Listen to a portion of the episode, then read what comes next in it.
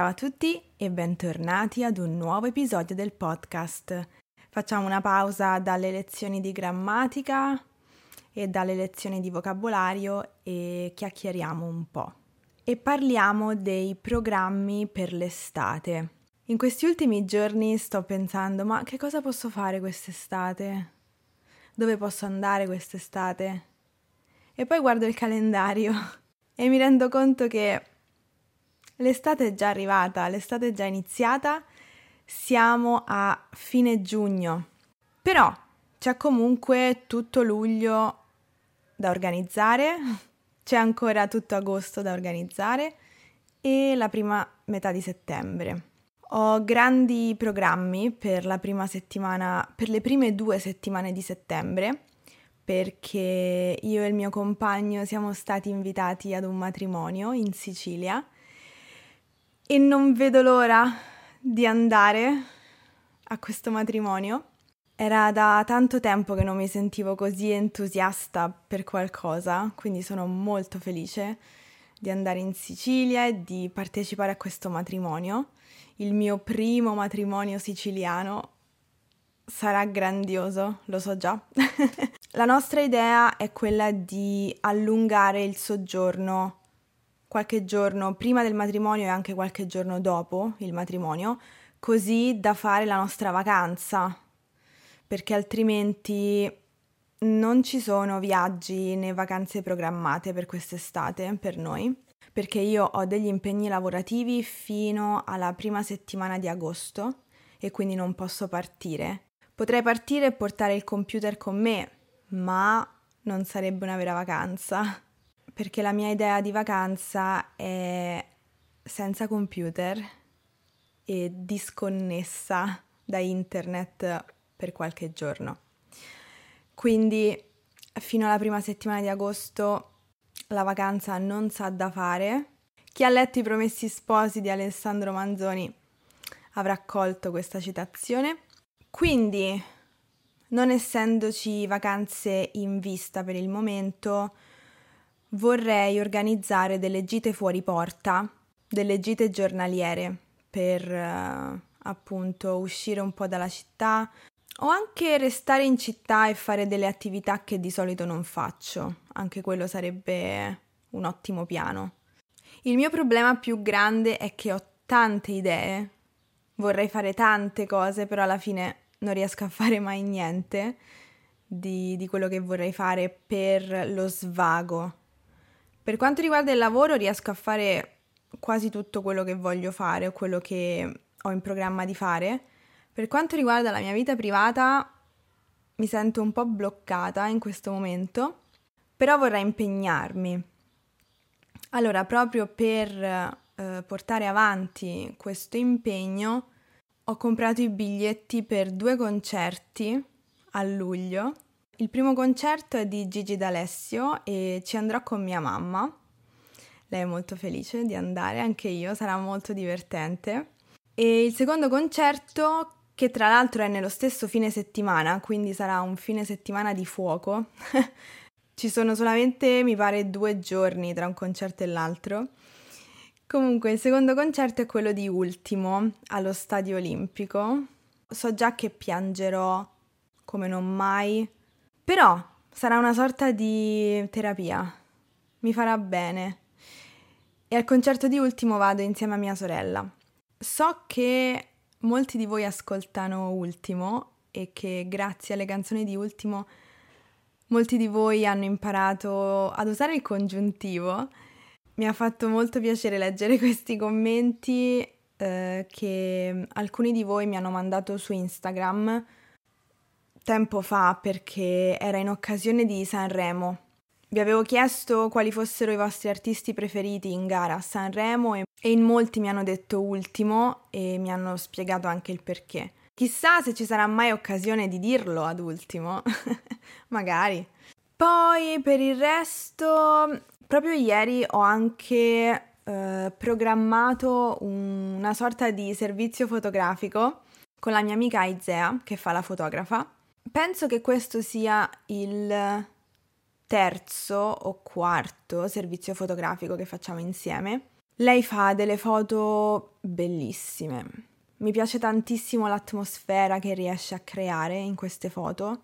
Ho deciso di lavorare di nuovo con lei perché ho bisogno di uno slancio alla mia autostima e so già che lei mi farà delle foto bellissime. Quindi questo mi aiuterà un po' a ritrovare l'entusiasmo. Un'altra cosa che potrei fare è andare al mare. Per vicino intendo a 45-50 minuti di macchina oppure a un'oretta di treno, perché in alcune di queste località di mare ci sono le stazioni e quindi è possibile andarci in treno da Roma, dalla stazione Termini o anche da, da Tiburtina, anche da Ostiense, insomma, dovete controllare sul sito di Trenitalia i treni regionali che vanno nelle località di mare. Un paio di posti che mi piacciono sono Santa Marinella e Santa Severa. Santa Severa è molto carina perché c'è il castello sulla spiaggia, cioè un castello sulla spiaggia. È una bellissima fortezza medievale che dà sul mare perché si trova proprio sulla spiaggia e quindi è molto suggestivo. E c'è la spiaggia libera, c'è anche la spiaggia attrezzata, quindi si può decidere se si vuole andare al mare con tutti gli ombrelloni, le sdraio, eccetera, oppure affittare l'ombrellone lì in spiaggia, insomma. E queste sono tutte località verso nord. Se invece si vuole andare verso sud c'è Ostia, ovviamente, però per me è lontana Ostia, perché io mi trovo nella parte nord di Roma, quindi per me Ostia è lontano. Invece per chi si trova a Roma Sud, Ostia è molto vicina. Altrimenti c'è anche Fregene. Fregene invece è a metà strada tra le località che vi ho appena elencato. E poi un'altra cosa che vorrei fare quest'estate è prendermi una pausa da tutto ciò che concerne la creazione di contenuti e credo che lo farò ad agosto. Sto arrivando alla conclusione di doverlo fare perché ho bisogno di staccare e ho bisogno di ricaricare le energie per essere poi più creativa e più performante da settembre in poi. Perché adesso mi rendo conto che sto arrancando. Sono stanca e diciamo mi perdo nel vortice di idee, pensieri, ho tantissime idee in realtà per il canale, ma non riesco a metterle in pratica, non riesco in questo momento a farle diventare realtà. E quindi questo significa che devo fare un passo indietro, prendermi un attimo di pausa e ricaricare le energie, perché ne ho davvero bisogno. E quindi questo lo farò ad agosto.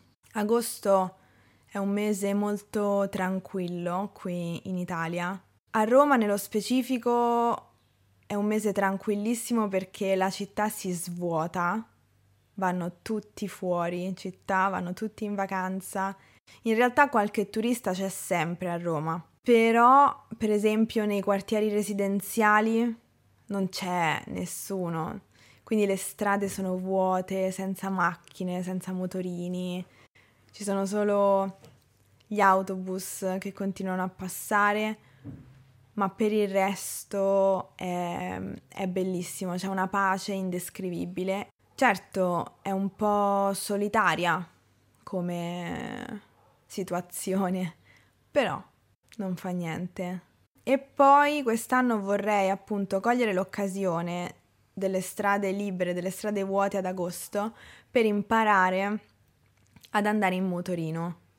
Voglio noleggiare i motorini elettrici e imparare ad andarci perché non sono capace di andare in motorino, non ho mai avuto un motorino, neanche nella mia adolescenza, perché i miei genitori me l'hanno sempre vietato.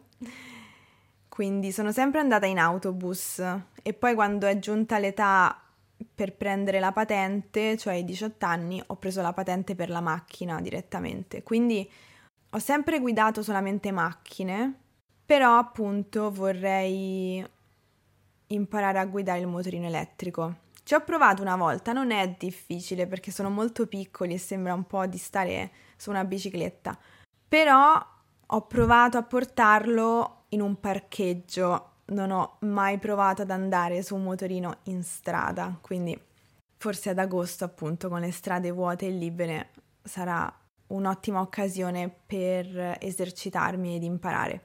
Che altro dire? Niente, in realtà questo è tutto quello che volevo raccontarvi. Quindi fatemi sapere nei commenti qui sotto quali sono i vostri programmi per l'estate, sono molto curiosa di leggerli. E come sempre vi ringrazio per aver ascoltato anche questo episodio del podcast e ci sentiamo nel prossimo. Grazie ancora e a presto. Ciao!